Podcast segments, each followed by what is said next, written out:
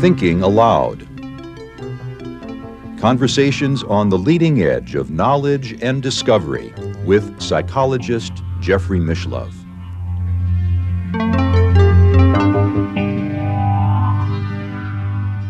Hello and welcome. I'm Jeffrey Mishlove. Today we're going to be exploring instrumental transcommunication, and my guest is one of the foremost people working in that area, Dr. Anabela Cardoso, a former Portuguese diplomat, a former editor of the ITC Journal, the uh, journal no longer in publication for people who are seriously researching instrumental transcommunication she is also author of three books Electronic Voices, Contact with Another Dimension, Electronic Contact with the Dead, What Do the Voices Tell Us, and Glimpses of Another World, Impressions and Reflections of an EVP Operator.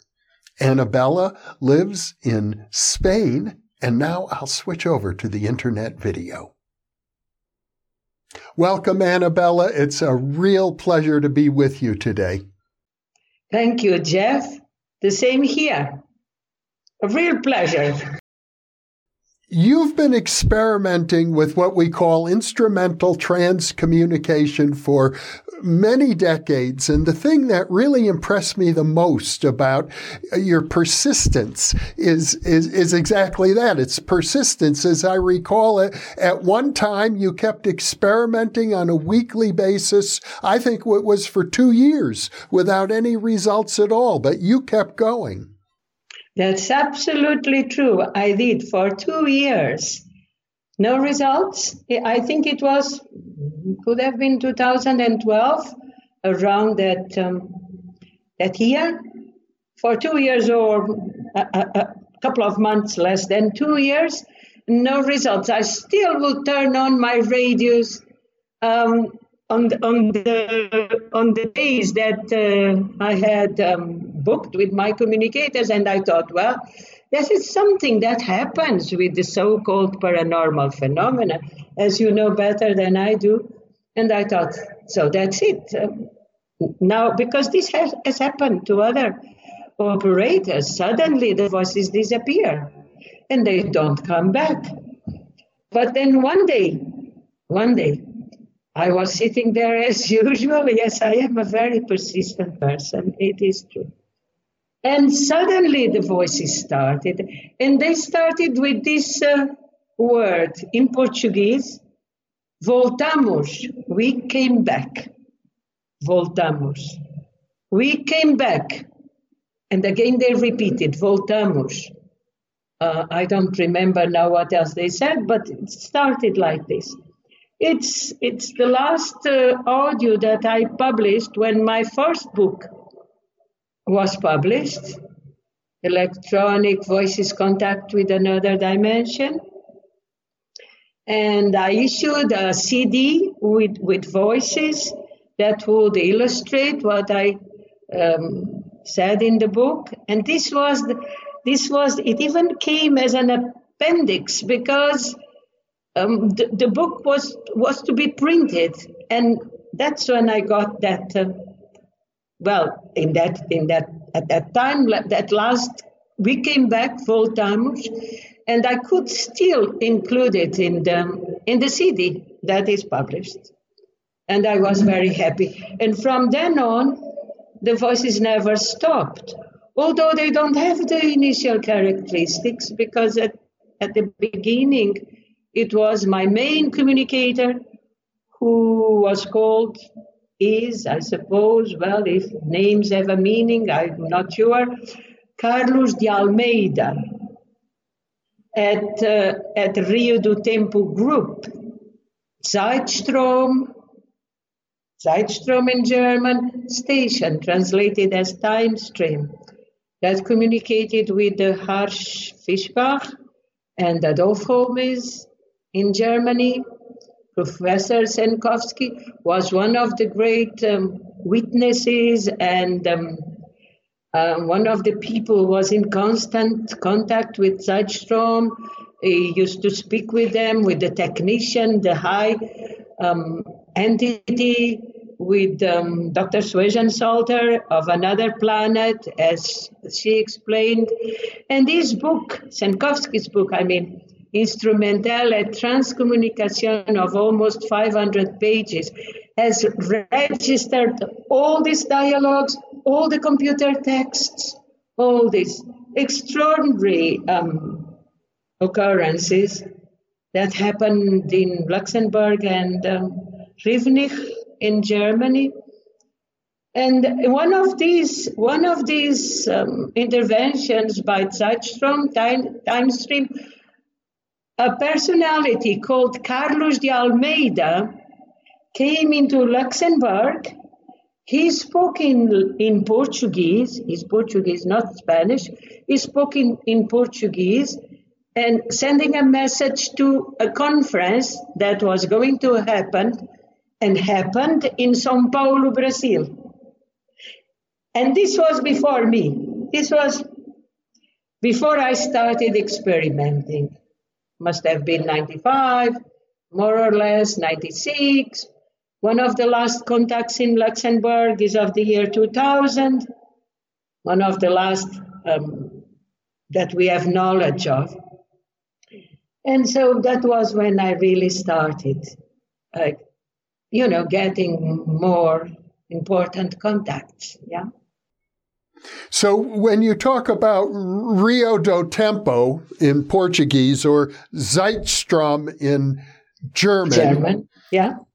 Uh, these are uh, stations on the other side where people, uh, deceased people who have technical expertise are working on their end to create a, a communication center for the purpose of reaching out to people in our three dimensional world. Uh, is, that's correct, I presume. That's exactly correct because that's what the communicators themselves have said not only deceased people, let's put it this way, uh, deceased people, deceased scientists, as they informed years ago, the, before, years, years before the starting of ITC, by the 1930s, they already sent messages of this type. And the kind of, of station, yes, let's call it a transmitting, transmitting center which, by the way, William T. Stead, the English writer who, who mm, perished in the sinking of the Titanic, in one of his books called Blue Island, which I read, he speaks exactly of a center de- devoted to this kind of communication. He doesn't yet speak about uh, about the machines, but he says it's a center from where the contacts with the earth are channeled. Supposedly, they are they are um, directed, oriented, guided by high entities of a different nature, not human nature, and um, by deceased scientists. In the case of Luxembourg, Susan Salter was a physicist, supposedly, as she said, of another planet, physical planet called Varid. I have only, and I, Carlos at the time was still here, I mean, listening to the communications, where there is somebody in one of my recordings, I would, would not identify it easily because I have thousands, but he says, like two people talking, talking, and he says, um, "We should speak with Dr. Swejen." Her name is Swejen Salter, and, and, this was with me. That have no apparent connection with Luxembourg. Of course, I must have a deep connection with, with all this, I and others. But uh, so he said, "Let's let's speak with Dr. Swejen," and Carlos heard this and we were very, of course, interested and happy that she was mentioned. But, uh, but to say the truth, my contacts are important because I have direct radio voices very high of good quality, not all, but but but, but many. But the, the real highly significant contacts were in Luxembourg and in Germany, in Rivenich, with Adolf Homes, that Professor Senkowski followed and was constantly in contact with, and the, the Harsch Fischbach in Luxembourg, because the content of those messages is of such um, significance that um, that I've never seen in the field of the so-called um, communications with another dimension or with the deceased and so on. This is to say that in, in these centers, transmitting centers, stations, whatever, supposedly also, because I cannot guarantee these things as it is obvious, there, there are also some devices, there are also devices of a different nature, nature, obviously, that connect with ours and that connect with the Earth operator and with the Earth devices and all that is like an, a net, a kind of a net. That's how it has been um, described by the communicators. And the communicators that you have been working with now for over 20 years tell you that they come from a place called Rio do Tempo in, in Portuguese. Carlos de Almeida started by naming Rio do Tempo, uh, which means river of time. Yes, Rio, river, do of tempo, time.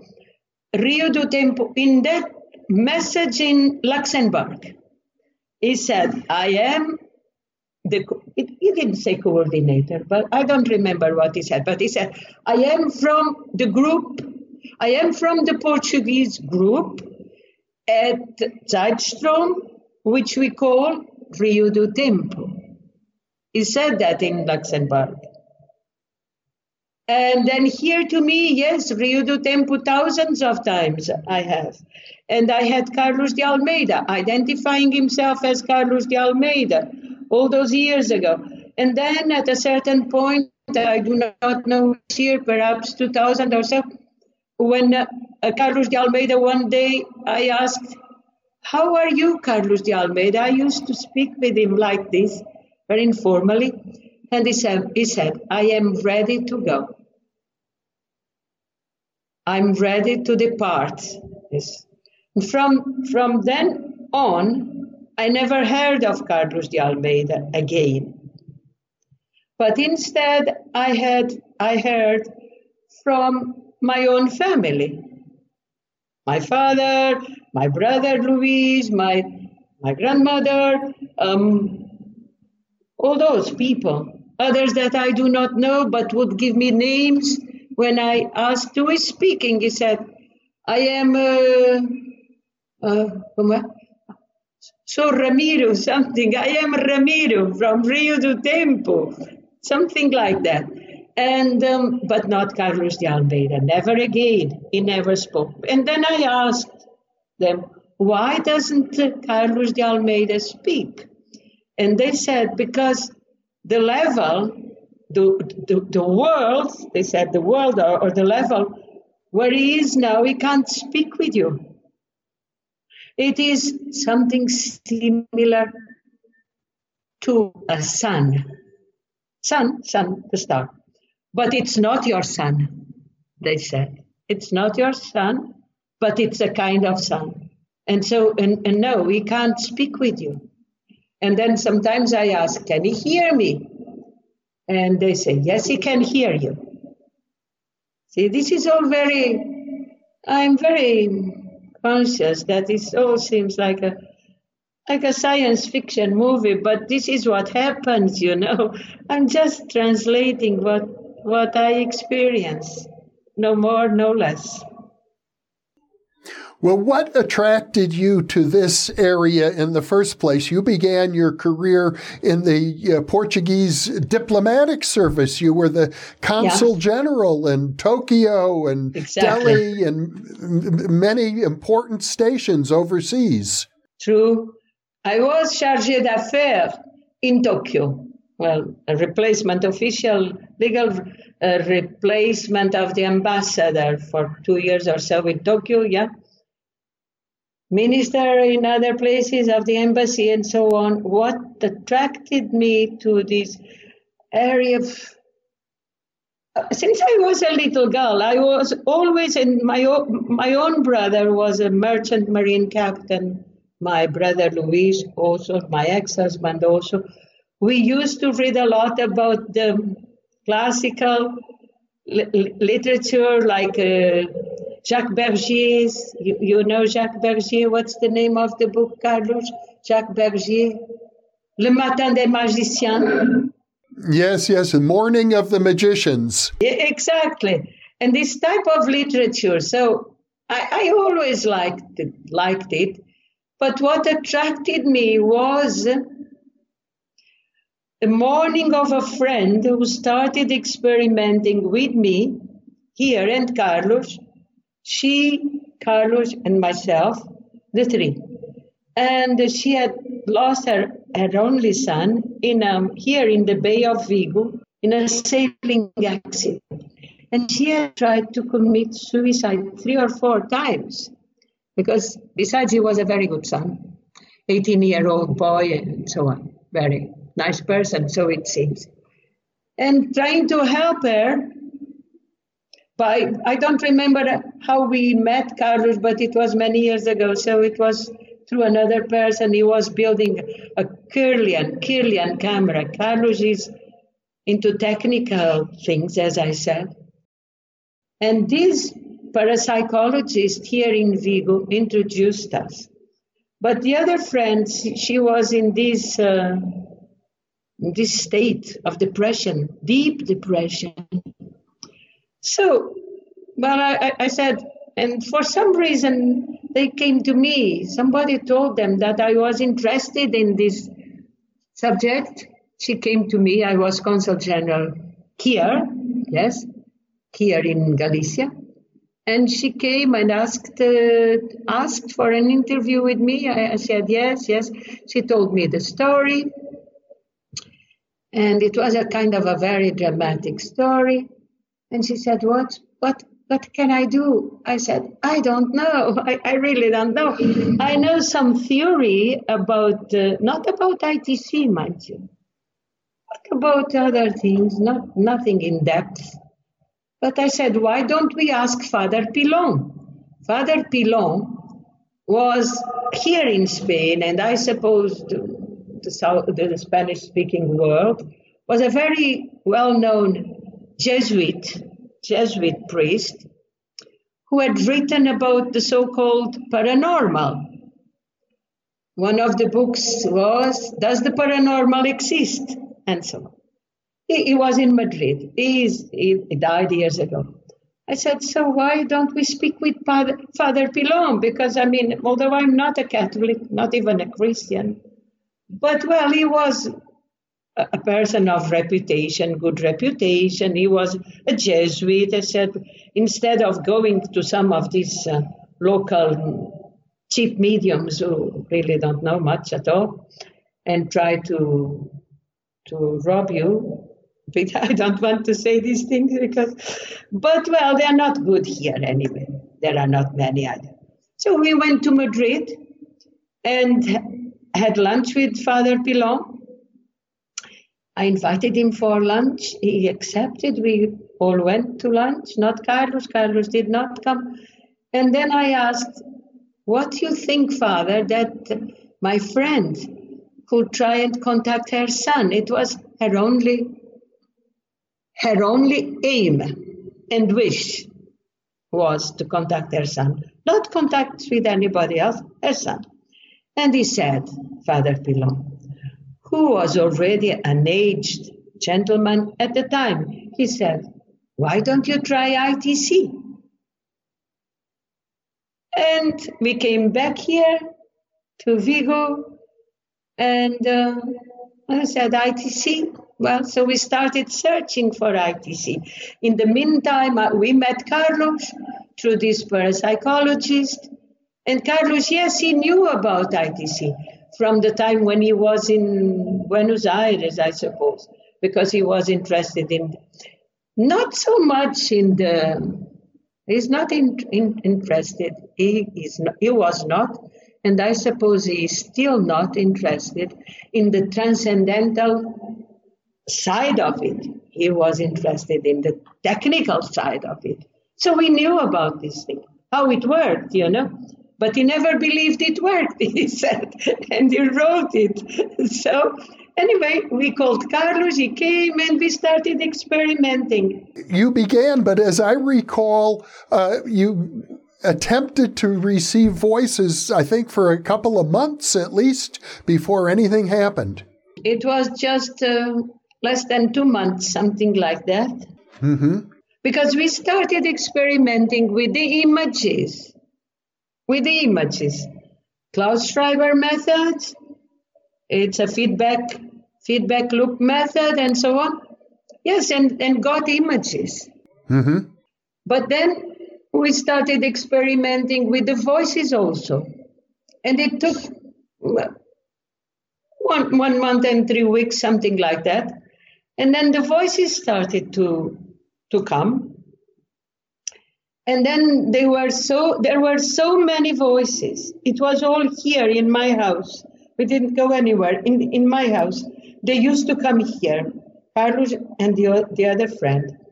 So uh, there was no time for for everything, for the images and for the voices. And as a matter of fact, I was more interested in the voices because the voices can can provide you uh, with information about other spheres, other dimensions. And so I said, and be, at this point I was practically alone. Carlos would come, my friend once a week, the other lady. But I said, well, let's leave the images because the images is a very time consuming method. You have to, to you have to see frame by frame. And in one minute, you have 1,500 frames.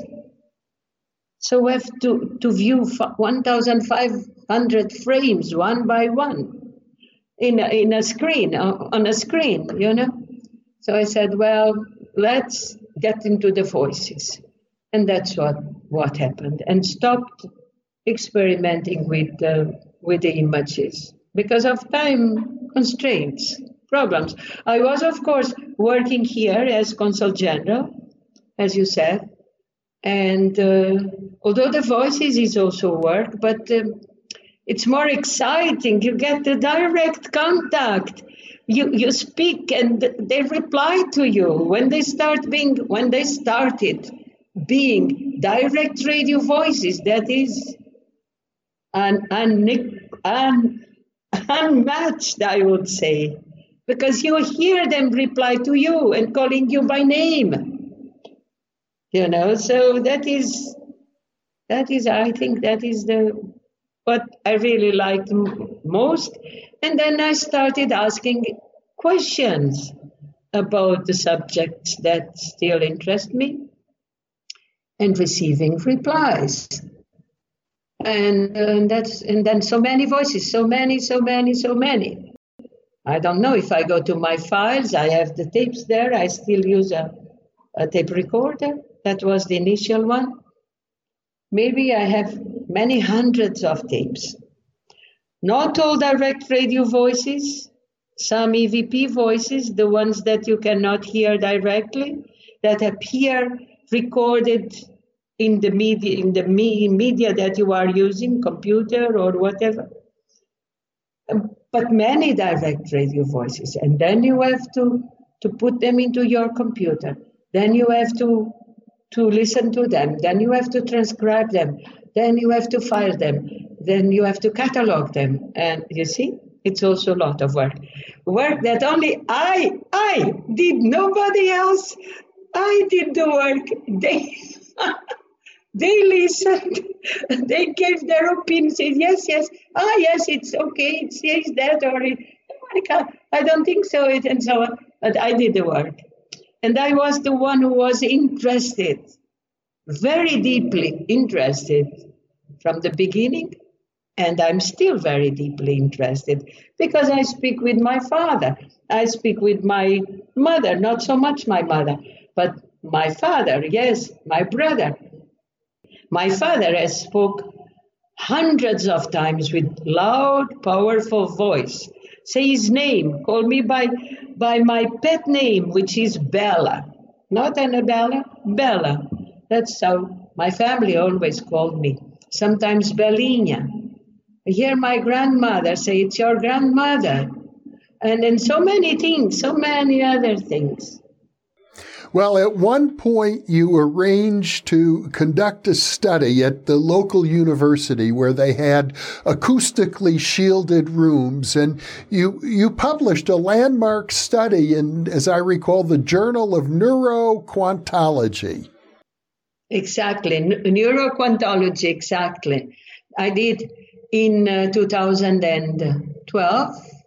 Yeah, 12. Yes, that's when they published it. It was a two a two-year study of, of, of controlled experiments because we had um, an acoustics engineer, sound technician, Philip, um, Philip Newell, who is an international technician, English.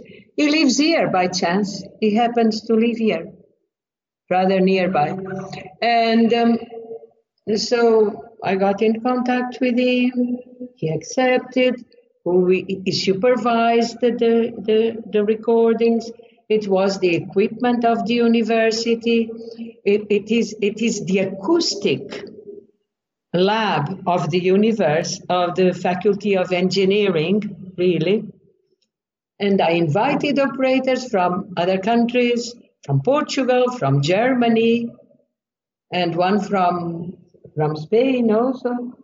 And we did these controlled experiments with, with the equipment of the university, different types of equipment, many different ones, different microphones and so on. Not even background um, acoustic support, which is very useful for the voices because the voices are, are built from the, from the background noise. They are modulated on the noise. But no, we had no noise there at university. Nothing. Total silence. And Philip Newell, as I said, he was one of those who recorded Michael, what's the name? Mike Oldfield, is it?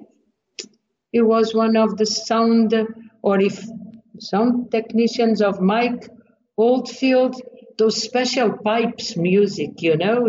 Tubular bells. Exactly exactly. So, so he's a technician of high uh, standing. He used to do works in Moscow, in Lisbon. As a matter of fact, he lived in Portugal before coming to live here, in Germany, and so on. So Philip, who besides was a skeptic person, and he said so, was the one who supervised the whole thing as a sound technician. The university allowed us to use their premises, which we did. Uh, a top of the class um, acoustic lab built by Philip Newell for the university. And that's where we did the experiments and we had results. Of course, the voices are not as loud as in my studio here, my studio, because in my studio, I have the radios on, although my radios are tuned into frequencies reserved for the state use. They cannot be interfered with by radio emissions or by, what's the name of this? Um, radio ham, by radio ham operators, they, ca- they can't enter these frequencies. They are for state use. They are for emergencies, for the use of, of the state. So all my now four radios are tuned in, in into these frequencies where there, there are no strenuous voices and no radio emissions and no radio ham. But they make noise They make noise in my studio, studio. Zzz, and they, then they change the noise and so on. And they they build their voices, even the direct radio voices, so it seems, from that noise. And at university, we had no noise whatsoever. But they used, it's very interesting because they used the voices, some feeble voices, obviously. They couldn't be strong, they couldn't be powerful. There was no background noise. The voice, sometimes like something like some like metallic sound, which was not produced in the acoustic uh, shielded lab, would appear recorded uh, abnormally, paranormally, and then glued, glued to that sound, a voice. You see? Or I would swallow, make a, a noise with my throat, which of course the highly sensitive microphone would, cap- would capture, and the voice would appear recorded to my to my breathing or to my swallowing noise. You see? But always feeble, yes you had people who were trained listeners who would independently listen to these voices and evaluate what they heard. Yes, oh yes, of course we had had also this uh, Professor Uwe Hartmann. He, he listened to all the recordings. My friends, the ones who came, and Uwe would listen to recordings because normally the voices replied in Portuguese. Yes, uh, and then I would ask Carlos and somebody else to come and listen and say, because it was a very hard work, because sometimes something like many hundreds of recordings. One with this microphone, the other with a different microphone, simultaneously, you see? This was horrible and consuming and tiring work. And yes, all the voices were listened to. Or sometimes I would send them as an attachment to, to an email to somebody who was um, elsewhere and say, what do you, what do you hear? And, and so on, this type of thing, yes from your writings, you, you indicated that in spite of the fact that you did this in a very professional studio with a skeptical recording engineer supervising everything, you obtained many, many voices under rigorous conditions. Uh, you found it almost impossible to interest other people in the scientific community uh, about this work. Yeah, because as I said, Philip Newell who was the supervisor of the of the experiments, he was skeptical, totally. The, the, the people at the university, the, the professors, totally skeptic, and he said so. And uh, he was not at the experiments, but Philip was always there. And uh, yeah, but still voices were registered. But as I said, are very interesting, interesting because in the conclusions that were published at, uh, in that study of neuroquantology, there are two types of voices. The voices that spontaneously appeared recorded while we were informally speaking.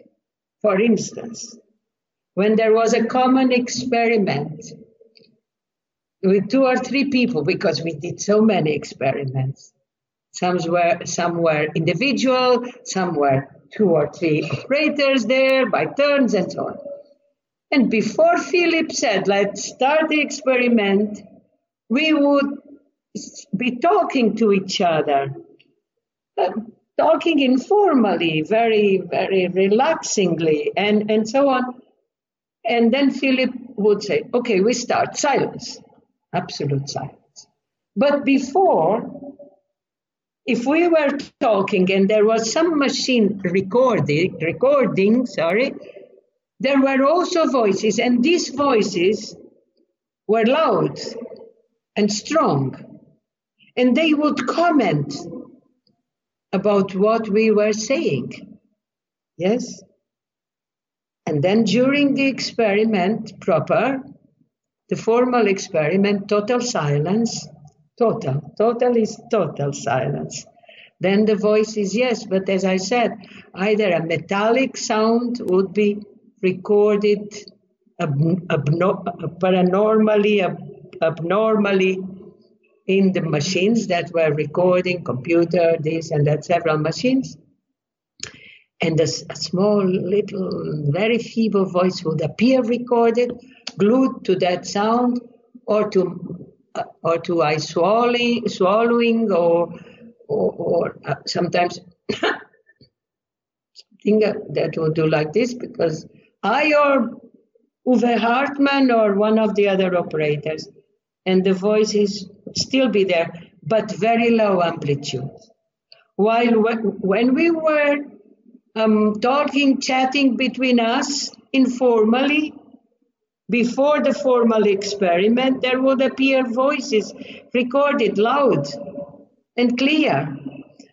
Obviously, they used the acoustic waves of our own talking among ourselves to form their. In which way? No, I don't know in which way. If I knew, I would know a lot. And I don't. I don't know in which way, but I know that it was like. Philip Newell, in his analysis of the voices, pointed out that uh, even though they were intelligible, they were not uh, the acoustical signatures of, of a human voice. They were not produced by anybody's vocal cords. Exactly, because there are differences in the frequencies, fundamental frequency, and this this glottis, the how is it called? Voice box, I think, in English, no? Uh, uh, signs of the voice box and so on. And, and no, some of those voices do not have these uh, characteristics. However, some might have them. Because Carlos, many years ago, when we started, he, he went once to to Barcelona. There was a professor of acoustics, very famous there, who had done the, the acoustics for the expo when it was in Barcelona, Alfredo Bonavida, Professor Alfredo Bonavida. And he took one of my voices uh, to this professor. And, and, I, and he said, and it was obviously a paranormal voice, and he said, Yes, he had the, the pulses of the voice box, of the glottis. It had, and it was still paranormal because that also happened. So it's kind of, it's, I, I like these words, but I don't like them. Mystery, it is a mystery in a way because no scientists of orthodox science has been interested to analyze, supervise, and witness these recordings. Yes, Philip Newell, yes, but Philip Newell is not a physicist, he's a sound technician, yes, and skeptic also. And he was there all the time. But that's the, the only step I could accomplish, really. No more than this. I've been trying to involve scientists, but to no avail so far. Well, let's talk about the the hobbyists. I understand there might be as many as 10,000 people experimenting with ITC. Or more, or more. According to Francois Brune, the theologian, French theologian, and um, psychical researcher, not operator. We never experimented, but he would go everywhere in the world to, to witness the the cases that were reported. He was in Luxembourg, in, in Rivenich with Adolf Homes. He was a close friend of Ernst Senkowski, my very dear friend, and so on. There were more than 10,000. Francois, Francois Brune said around 20,000 people experimenting. And all this started happening not because of us, or, me or the Harsch Fischbach, no, but because of Konstantin Raudive. When the English translation of Breakthrough appeared in England, published by Colin Smythe in 1971. Then everybody started experimenting on their own, really, and claiming, I say claiming because I didn't listen to the results, and claiming to obtain contacts with their deceased loved ones. And that's when the thing became spread throughout the world. And they, from then on, they were called the Raudive voices, if you remember. And that's what really started this big uh, boom of the electronic voices. It was after the publication of Breakthrough by Konstantin Raudive. As a matter of fact, as the book of an operator, Konstantin Raudive's Breakthrough published initially in German, of course. He lived in Germany, although he was Swedish, born in, in Latvia, is perhaps the best book ever written on, on EVP. EVP at the time, it was called. An excellent book. He was surrounded by some of the top scientists of his time, physicists of high level and so on, who even, who even made devices for him he was also a man of high standing, uh, a psychologist, um, a student of Carl, Carl Gustav Jung. He had been with Friedrich Jurgensen in Sweden and learned of this method from Jurgensen, who was the, the great pioneer. And uh, himself was a man of science and of culture, Raudive.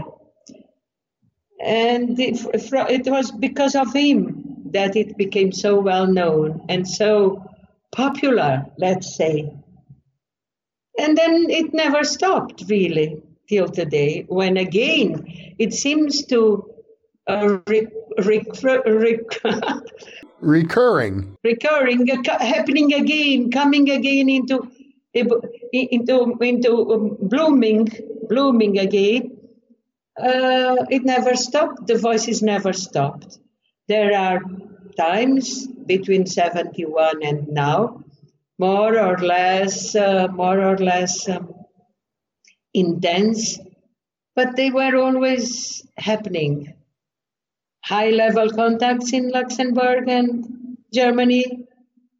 Also, also, you must know her very well. I knew her and I liked her very much. I have photographs with her in my computer. Sarah Estep. I, I met her in, I met Sarah Estep. She was the founder of the American EVP Association. Voices of Eternity, isn't it? She was an operator. She was also a pioneer, not with Jurgensen, but a couple of years after Jurgensen. Sarah Estep lovely lady that I met at one of the conferences that uh, I was invited to in Reno, Reno, the last one of the last ones. And she was there. She died a few years, some years ago. She was a good operator. She had wonderful voices. Sarah Estep. So she uh, she is a a good example in the United States, and, and there are others. And then there were the associations that were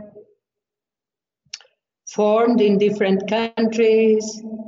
And uh, so, it, and they are always there. I mean, the voices, they still happen because I get, I get um, contacts from people who ask me to, to, to listen to their recordings they are not always what they think they are, but some are.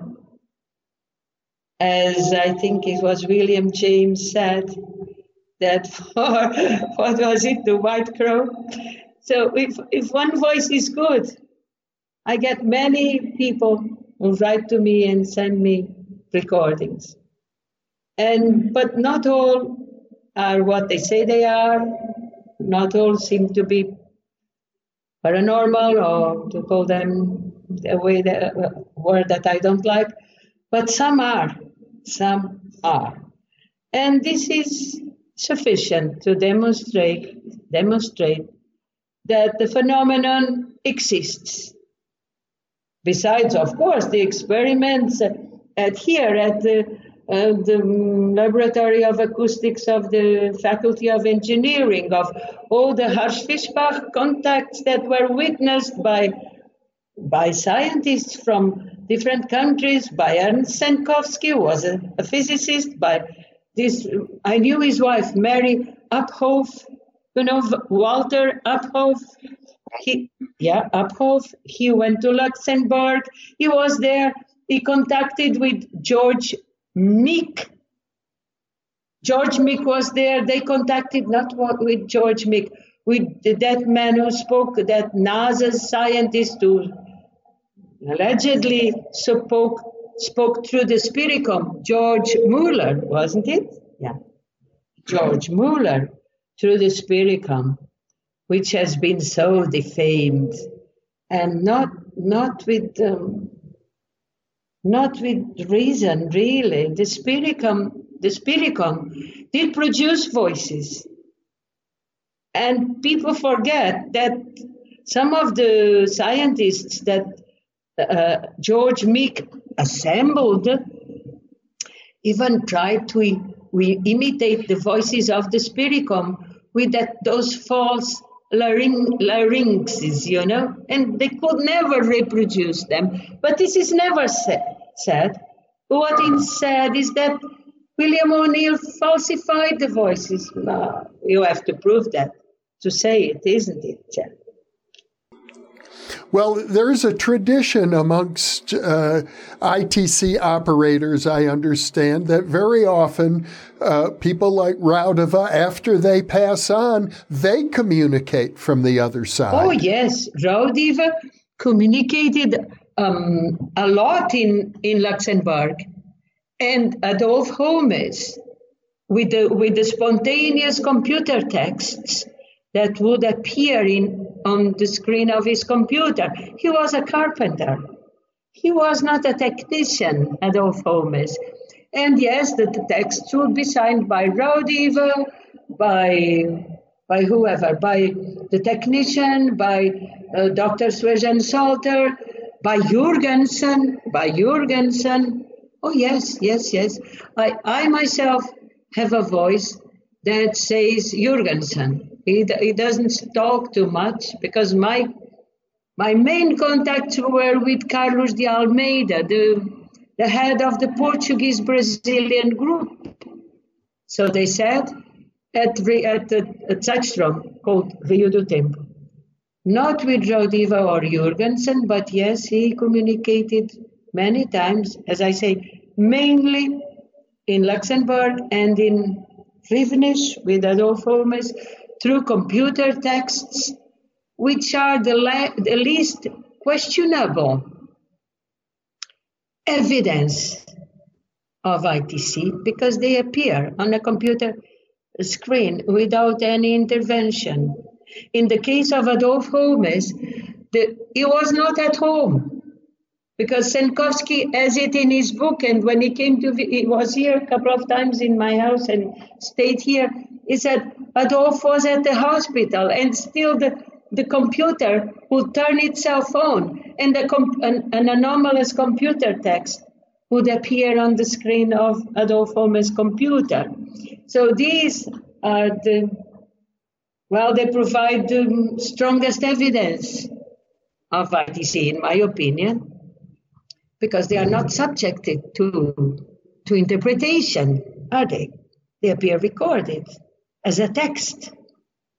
So, but but you know, it's the it's the orthodox parapsychologists who, who don't like ITC, but they don't analyze it. You have to like or not like something after you have analyzed, after you have examined examined it, after you have studied the evidence, after, after you have read the literature, there are over 100 serious work, works published on ITC. Serious.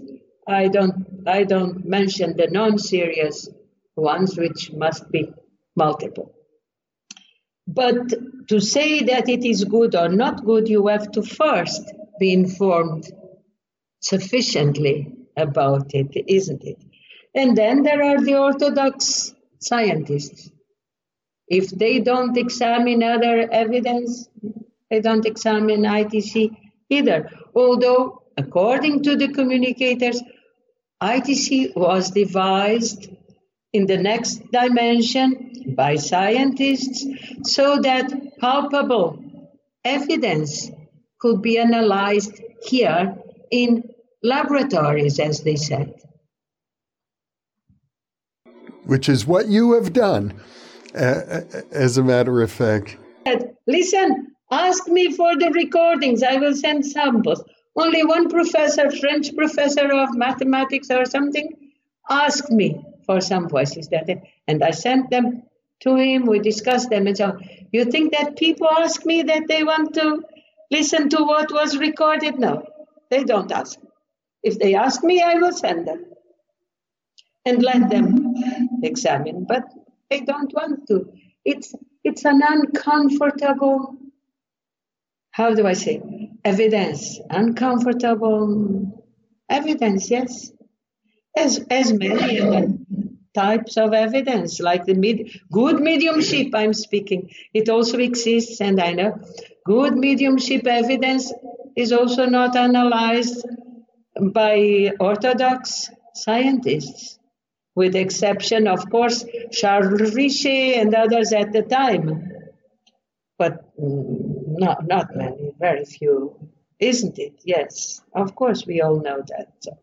You have, uh, over the years, nevertheless, gleaned quite a bit from the conversations you have had. You've actually in, addition to your first book talking about how you got into the field, you have two more books talking about what the voices are actually saying, what they're trying to communicate to you. And uh, what I'd like to do, Anabela, is a second interview where we'll go into that, talk okay. about the, uh, thank you. the, the knowledge. Right. All the knowledge that you've Thank learned you. from these voices. Well, it's been a real pleasure talking to you, Anabela. Thank you so much for being with me. Thank you, Jeff. A pleasure also from my side. Thanks for inviting me. Your uh, channel is, is a great channel. I know very well. I've listened to several of your interviews, which I enjoyed immensely. One of them I will not forget because I got good advice from him. It was an old gentleman that you interviewed, old, I say oldish. It was almost 90, something like that. Give you advice about the vitamins and so on. I don't remember his name. Oh, that would Dr. Norman Shealy. He was great. He was great. You know, I, I really enjoyed yeah. him. Yeah.